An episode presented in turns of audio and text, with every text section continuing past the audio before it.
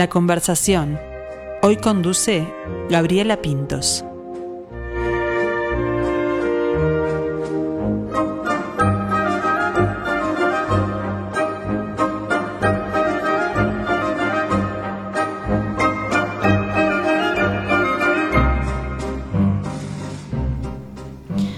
Un terrateniente ruso, solterón e hipocondríaco.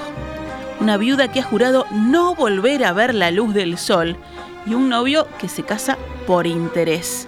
Son algunos de los personajes que conforman las historias de La dicha conyugal, una versión agridulce de los vínculos humanos, que con maestría nos relata la pluma de Anton Chekhov, uno de los dramaturgos más emblemáticos de la literatura universal. Leonardo Sosa y Valeria Fontán son los que exploraron El pedido de mano, El oso y El casamiento, tres comedias de Chekhov, y la versionaron llegando a la dicha conyugal, obra que se estrenó ayer y de la cual vamos a charlar con su directora, con Valeria. Un gusto recibirte. Buen mediodía para ti, Valeria. Un gusto, Gabriela, igualmente. Gracias por la invitación. Por favor, eh, actriz, dramaturga, directora, en todos esos roles se maneja Valeria. Y siempre comenzamos por eso, por el inicio. ¿Cuándo decidiste zambullirte en el mundo de las artes escénicas? Bueno, siempre fui un amante del teatro, pero mm, yo soy abogada también. Yo había empezado mi carrera de abogacía y ahí el teatro se, se me metió en el medio. Hice la escuela del circular y después la escuela multidisciplinaria de arte dramático. Y bueno, nunca más me desprendí del teatro desde que tengo 19 años. Bien, bien. Ahí empezaste como este con el tema de, de, la, de la actuación, pero después tu debut como dramaturga y directora va al 2015, ¿no? Con Los Heridos. Con Los Heridos, sí, una obra que escribí, que dirigí con un grupo de actores amigos este, una obra que, bueno, que representó mucho para mí. Y, y desde ahí, bueno, este, mmm, la verdad que la dirección tomó como más mi interés que la actuación. Amo actuar, pero dirigir y, y ser docente también es algo que, que ha tomado como mucha relevancia en mi vida últimamente. Ahí está. ¿Y cómo es la, dirección de actores? ¿Qué es lo que te llamó ahí la atención o lo que te, te tironeó para que, para que eligieras ese lado, digamos? Bueno, es una buena pregunta. Yo eh, me parece que me gusta mucho vincularme con actores porque en ese vínculo hay, hay emociones este, surgiendo todo el tiempo, hay un, un, entendimiento del material que se está trabajando en el que me gusta zambullirme y me gusta eh, mirarlo de afuera. Me pasaba como actriz que muchas veces este, pensaba cuando estaba actuando, yo esto lo haría de esta manera, yo esto lo decidiría de otra, acá la escenografía, esto, lo otro, y me di cuenta de que me interesaba mucho este, visualizar las, las, creaciones desde afuera y tener ese rol de, tomar decisiones. Y el trabajo con el actor es el más lindo de todas esas decisiones que hay que tomar porque uno genera un vínculo de mucha humanidad, muy cercano, muy cálido, o al menos eso es lo que, lo que sería lo ideal, y yo trato siempre de, de vincularme con ellos desde el cariño, desde, desde el respeto y desde lograr entre los dos eh, sacar de ese material que tenemos adelante el mayor jugo posible. Ahí está, porque hay como, eh, por supuesto, está la, la, creación de quien escribe, después la mano del director, pero también hay, hay pequeñas creaciones de, de lo que genera en el actor ese personaje, ese texto, ¿no? Totalmente, que se va ahí sí. intercambiando con el director. Algunos son un poco más democráticos y otros no. Dice, Exactamente. Bueno. no, a mí me gusta mucho trabajar con el material del actor, este, muchísimo, porque me parece que ahí es realmente orgánico el trabajo. Cuando vos escuchás y ves lo que cada actor tiene para proponer y en lo que cada actor es más fuerte, ¿no? Claro. Tratás como de... porque no, no, no a todos les funciona lo mismo ni los mismos ejercicios, ni las mismas, este, ni el mismo acercamiento al, al, a la interioridad de ese actor, ¿no? Algunos le sirven unas cosas y a otros otras, y eso es así, y también está en la visión del director saber qué, qué le podés decir a ese actor para ayudarlo, porque no va a ser lo mismo en, en, en dos casos.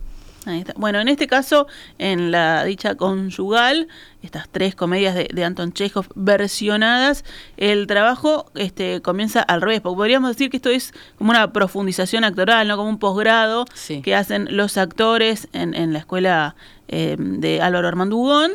Y bueno, y ahí entonces primero está el elenco y después se elige la, la obra. Exacto, sí, porque es, es, como tú decís, si yo escribo una obra, después voy a llamar a los actores que yo necesito, pero acá es al revés, como, tal cual lo dijiste. Hay un grupo que ya está formado, que se integra por estas personas, y entonces uno tiene que este, pensar en las características de este grupo para después decidir el reparto. No es fácil. Claro porque que no. además, como es este el resultado de, de- de una escuela, de un egreso, que es muy importante porque son todos gente amantes del teatro, yo quiero que todos tengan una participación importante, que todos tengan como su momento, entonces tenés que balancear todo eso, ¿no? Este, que cada uno se pueda lucir y entonces de ahí surge esta idea de, de en vez de hacer una obra, hacer tres comedias que son breves. Este, el espectáculo en total dura una hora 25 para que te hagas una idea y todos tienen como un momento de lucimiento porque de eso se trata. Eh, es también parte de una formación.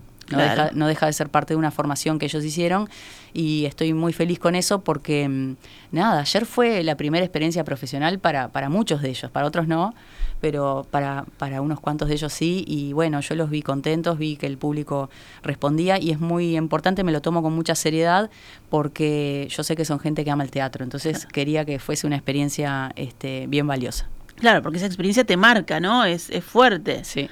Este, para, entonces, y también eso, tener eh, como el equilibrio de que uno hace un producto también para que le guste ¿no? al público, para que acompañe, pero también satisfacer a quienes están sobre el escenario. Exacto. Sí, este rol de directora docente que, que- que plantea la escuela, a quien le agradezco mucho la confianza, este, a Laura Martinelli y a Álvaro Armanugón, eh, tiene eso. Eh, sí, tenés que pensar en el espectáculo, pero también tenés que pensar en que ellos este, puedan lucirse y tengan su momento, ¿no? Y equilibrar un montón de cosas. Y buscar las obras tampoco debe ser fácil teniendo en cuenta que son grupos bastante heterogéneos, ¿no? Totalmente, gente muy joven que está haciendo sus primeras armas eh, y gente que ya tiene otra carrera y que siempre amó el teatro y que ahora están teniendo su, su primer este, experiencia profesional y también este, un par de actores ya profesionales que bueno que tuve que invitar para poder completar ese, Claro. ese puzzle y ese, ese elenco este, que quedara de la manera en que quedó conformado finalmente.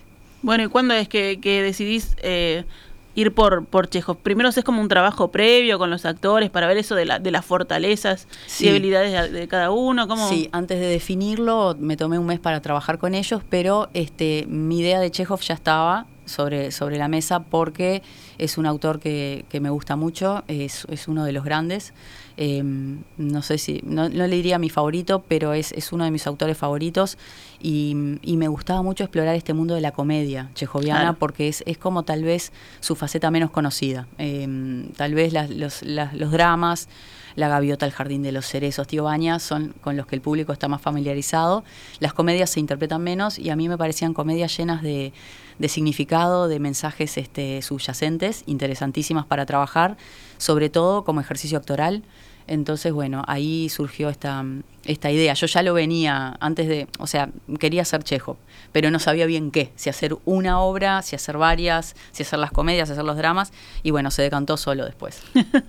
Bueno, ¿y cómo es eh, meter tu pluma, la de Leonardo, en un autor así tan fuerte, tan conocido, ¿no? Emblemático. Bueno, sí, es- la dramaturgia, ¿qué, qué- qué dramaturgia le vas a hacer a Chejo? Pero Claro. en este caso, Leonardo Sosa, que este, estaba haciendo una pasantía como alumno de la Tecnicatura en Dramaturgia, se sumó al equipo, fue un- una ganancia enorme tener a Leo con nosotros, y lo que pensamos fue, bueno, yo no quiero que empiece una obra, se apague la luz y empiece la siguiente, y se apague y empiece la siguiente. Quiero darle una unidad a esto. Claro. Entonces trabajamos en, en- en generar unos pequeños monólogos que, que le dan como sentido a, todo, que hablan del autor, que hablan del amor a la vocación que uno decide realizar.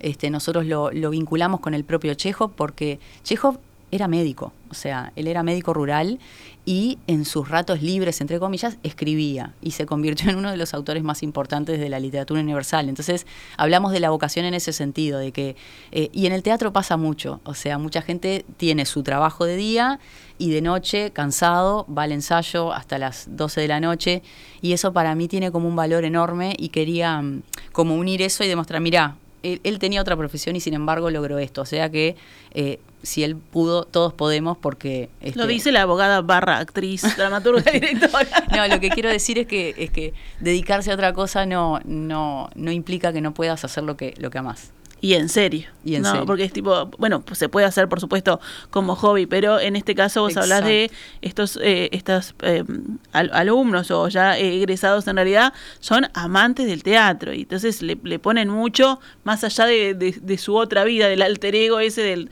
del trabajo del estudio que quizás no tenga que ver con el teatro. Sí, depende. Total, y si vos conoces actores o actrices profesionales, también a la mayoría nos pasa eso, que nosotros trabajamos en otras cosas también. Digo, hay gente que logra vivir del teatro, pero bueno, o de la actuación, no solo Sí. del teatro, pero pero muchos que no. Entonces, eso no puede convertirse en una excusa, digamos. O sea, nada, vamos por todo, hagámoslo igual. Ahí está. Y bueno, ¿y cómo, cómo se busca eso de, de las fortalezas? ¿Cómo es el trabajo ese previo con los actores? Bueno, em, Porque además vos no los conocés, es la No. primera vez que te juntan. No los conozco, pero bueno, siempre intento estar muy atenta a sus gustos, a sus intereses, les pregunto qué cosas de teatro han visto, qué les gusta. Después hacemos ejercicios de, de cuerpo, de caminatas, de, de la voz, algunas improvisaciones que yo voy planteando en algo muy lúdico. y ahí voy viendo, bueno, este, qué material hay, a, esta persona le cuesta más esto, a esta le, es más fácil lo otro, y ahí voy armando como, como un, un cronograma en mi cabeza de, qué trabajar con cada uno y cada una de ellos. Y es muy lindo, a mí me gusta mucho eso. Este, me gusta como, prestar atención y estar muy atenta a, sus intereses y y a lo que pueden, a lo que pueden dar y cómo llegar de ese piso a un techo. Claro. ¿tá? Cómo, cómo sacar el mayor rédito de, de- del grupo humano que tengo, este, sea tanto en rol de docente como directora, porque con los profesionales te, te pasa lo mismo. Eh, hay hay un- una variante ahí que es cuando vos vas a buscar al profesional, al actor que querés para la obra, eh, vas a buscar eso, ¿no? El perfil que, que más condice con, con el personaje. Cuando uno es docente, lo que hace es tratar de desafiar, ¿no? A esa persona que haga todo lo contrario a lo que le queda cómodo. Bueno, es, es, eso es muy interesante lo que vos traes, porque podés ir por, por los dos caminos. Podés ir por el camino de decir, bueno, este ya hace esto bien, entonces lo voy a poner a que se luzca haciendo esto, o como docente, pues exploremos otras cosas. Acá, como la verdad, la, la finalidad también es hacer un espectáculo y que el espectáculo funcione, porque no estamos no estamos, eh, como decíamos, lo hacemos en serio. Esto Sí. es un espectáculo, punto. ¿tá? Y la gente paga una entrada para vernos. Entonces sí, yo también traté de que, de que bueno, de, de- de que ellos este, no ponerles cosas que los iban a dificultar Claro. a propósito, porque eso sí lo puedo hacer si, si es una muestra cerrada o se entiende, donde bueno, estamos trabajando nosotros y nadie nos ve. Y acá no, ellos tenían que, que brillar ante el público y creo que, creo que ayer lo hicieron. Ahí está, el, el primer puntapié ya se dio, que fue el estreno, este que además la gringa estuvo llena, ¿no? Se Sí. fue un estreno con, con la platea llena, que eso también les da otra otra fuerza Sí, a todos los que están haciendo ese trabajo, ¿no? Sí, sí, fue muy lindo el intercambio, las, las obras funcionaron. Este, y ya cuando, cuando sentís respuesta del público desde el primer minuto, ahí hay como una distensión en todo el equipo, de decir, bueno, ahora voy a salir a disfrutarlo porque veo que, que me están respondiendo. Entonces se dio eso ayer, como que creo que funcionó desde el primer momento, la gente entró, nada, se siente, eso te das cuenta. Este, por más que había muchos familiares y amigos, eh, la risa no miente. Claro. Entonces, este, creo que funcionó, creo que eso hizo que, este, que ellos lograran disfrutarlo también, de que los nervios desaparecen, no, no es que desaparezcan, siempre están y tienen que estar, pero, pero hubo un disfrute que yo noté y, y con el que me quedo muy conforme. Ahí está. Y, y esa comodidad después capaz que en la segunda función, la tercera cambia, porque la gente ya no se ríe de lo mismo, o porque cambia la energía en el, ¿no? Y bueno, es lo que tiene el teatro de, de- de lindo, que e- es, es cada función es irrepetible, es algo que está vivo, está ahí y es efímero. Y lo que pasó ayer no va a volver a pasar hoy, ni va a pasar en el resto de las funciones. Este, y también hay- es parte del entrenamiento del actor eh, vivir distintas funciones con distintas respuestas. Y puede pasar que en una función no se ría nadie y sientas como que la platea está este, muda o, o no sé, cuando sentís como esa frialdad del otro lado, puede suceder y está bien que suceda, porque cada público es distinto y tiene derecho a exteriorizar lo que, lo que tenga ganas. Y hay que bancárselo también. Bueno, y allí eh, estos nueve actores están con El pedido de mano, El oso y El casamiento. Hoy hablabas de que las comedias capaz de, de Anton Chekhov no son lo, más conocido lo más transitado. ¿Qué podemos decir de estas tres historias ahí que, se entrelazan en un momento? Bien, este, yo elegí estas tres porque, mm, porque son, están brillantemente escritas, pero además porque las unía a algo que eran los vínculos humanos y dando un paso más los vínculos de pareja. Y todos estos vínculos están teñidos por problemas económicos, por diferencias de clases sociales. Eh, Había como una unidad, yo vi en estas tres obras que me parecía interesante que estuviesen juntas, Claro. este, porque hablan más o menos de lo mismo, como de la hipocresía de, de los vínculos cuando aparecen sesgados por, por cuestiones económicas o diferencias de clases sociales. O estas tres obras se escribieron en un momento en que mm, la clase obrera subía y el poder de los ares bajaba. Entonces hay mucha tensión este, y si bien son tres comedias, está muy, muy latente el tema de la tensión de los vínculos y yo ya no soy tan poderoso y este sube, yo bajo y cómo hago para vincularme con el otro cuando hay una cuestión económica en el medio. Las tres tienen como un poco eso. Y más allá de- del, del contexto, del entorno histórico, son historias que se pueden trasladar, ¿no? Ahora. Sí, totalmente. Eh, yo creo que sí, porque al día de hoy siguen pasando este, cosas que tienen que ver con esto, con bueno, los matrimonios, los negocios, los, los acuerdos, este, que, que genera la unión de dos personas desde el punto de vista económico, por supuesto que sigue pasando. ¿Y cómo fue la, la respuesta de eh, los actores a estas tres propuestas? Cuando les tocó leer ahí Sí. el texto. No fue fácil, eh, porque Chejo plantea este, un- unos textos que requieren eh, intensidad en los estados y cambios abruptos en los estados también. Se pasa de la tensión a la distensión y de nuevo a la tensión y de vuelta a una cosa como más distendida todo el tiempo. Perdón. Entonces, este, eso hubo que trabajarlo mucho, ¿no? Como lograr los climas. Sobre todo en una de ellas que están los nueve actores en escena. Entonces, con- eh, grupalmente teníamos que hacer un esfuerzo muy grande de mantener los estados todos juntos. Este, y que cuando uno tenía que tomar como la posta, la tomaba y los demás apoyaban. Es un trabajo de relojería. Y en las otras también, o sea, mucho texto, mucha, o sea, hubo que, nada, los textos son, son, son intensos Claro. y requieren como un desgaste físico enorme. Y además la comedia tiene como un timing especial también, ¿no? Claro, no dejarla caer, los ritmos, la energía que cuando tiene que estar colocada arriba esté, pero no pasado, es como muy sutil todo. Porque si te pasas, nosotros hablábamos de una actuación expresiva, no naturalista, sino un realismo expresivo, como una cosa llevada casi al límite, pero no podías pasarte porque tampoco podía ser una cosa que quedara en una caricatura. Y, y bueno, eso es difícil. Eh, no fue nada fácil. Este, estoy muy conforme con el resultado, pero, pero claro, actualmente era un, era un desafío, era un, un desafío muy grande para ellas y para ellos. ¿Cuándo empezó todo este trabajo previo? Mira, empezó en marzo del año pasado. Nosotros íbamos a estrenar en diciembre y este, como justamente te decía, nosotros esto lo tomamos muy en serio. En octubre creo que fue, tomamos la decisión de que no estábamos todavía para, para estrenarlo profesionalmente y decidimos aplazarlo un poquito más para tener estos meses del 2023 para darle como la fuerza este, final para, para que estu- estuviese pronto y estuvo. El año pasado no estaba, pero ahora estuvo y lo, y lo pudimos hacer. Porque además, claro, la frecuencia de ensayos este, era dos veces por semana, e- era como no, no, no nos dio el tiempo para llegar a lo, a lo que queríamos y simplemente lo corrimos unos meses y lo hicimos. Eso es, re- eso es respeto al público y, y también al, al trabajo, ¿no? De, Sí, de a, to- ustedes. a todo el grupo, porque Claro. habíamos puesto mucho esfuerzo, pero el- el- con sinceridad, para diciembre no estábamos. Este, faltaban piezas por, por ajustar ahí y bueno, y, todos nos tomamos la decisión de aplazarlo y ahí sí, viste, la verdad que cuando llegó el momento teníamos la tranquilidad de que ahora sí estábamos para compartirlo con la gente. Ese relojito estaba funcionando, ayer la rompieron en el, en el estreno. Hemos hablado mucho de ellos, pero vamos a mencionar a los actores.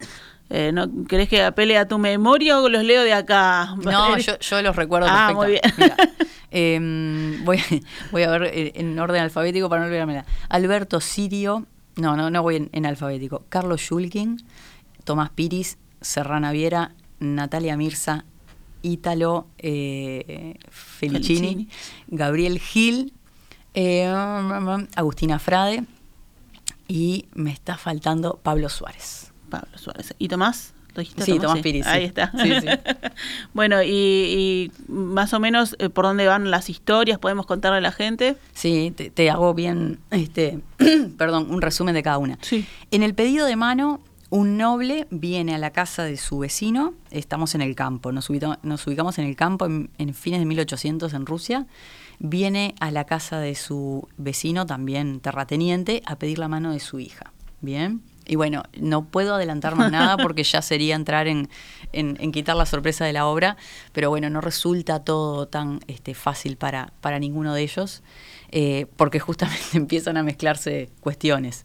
En la segunda, en el oso, una viuda este, está duelando la pérdida de su marido y llega un acreedor, una persona que viene a cobrar un dinero que le quedó debiendo justamente su difunto esposo. Y entonces ahí, bueno, ella también no, no, tiene tanta facilidad como para... Claro, lo que pasa es que el teatro, si no existe el conflicto, se muere. Claro. Si él llega y ella le paga, se termina la obra. Entonces no puede pagarle, hay toda una serie de, de, una conversación ahí este, sobre que le pague el dinero, ella se niega, etcétera. Muy divertida, muy linda el oso. Y en la última es un matrimonio que, que se está casando, una pareja joven, este, pero también hay como un tema de, la dote y yo te di esto y me dijiste que también venía esto, pero no al final no, no estaba incluido. Y hay una cosa muy tierna que eso sí es muy trasladable al, al, presente, que este, la familia es una familia humilde. Entonces quieren tener una presencia en, en la boda que jerarquice esa boda.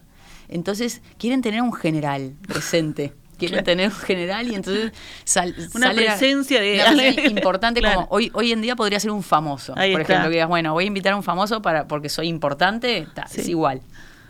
Este y llega este general que bueno que no es tal y le paga es todo un, todo un conflicto que se genera ahí que como te digo siempre está atravesado por lo económico por cuestiones este que después eh, nada uno está mirando eso y se ríe pero también hay momentos de reflexión sobre qué, qué implican los vínculos y por qué los dejamos teñirse de esa manera.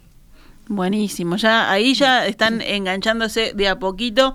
Eh, siempre hablamos de que el teatro, aunque sea unipersonal, siempre hay un equipo detrás. Hablamos de los de los actores, hablamos de, eh, de la dirección, pero también hay, hay este, técnica, ¿no? Que, que está atrás, vestuario, diseño. Julia Santomauro este, que es egresada de la escuela también, de la EMAD, eh, hizo el diseño de vestuario y escenografía. Este, y Matías Vespa, eh, que también es egresado de la escuela, es actor, pero es el diseño, el diseñador de la iluminación.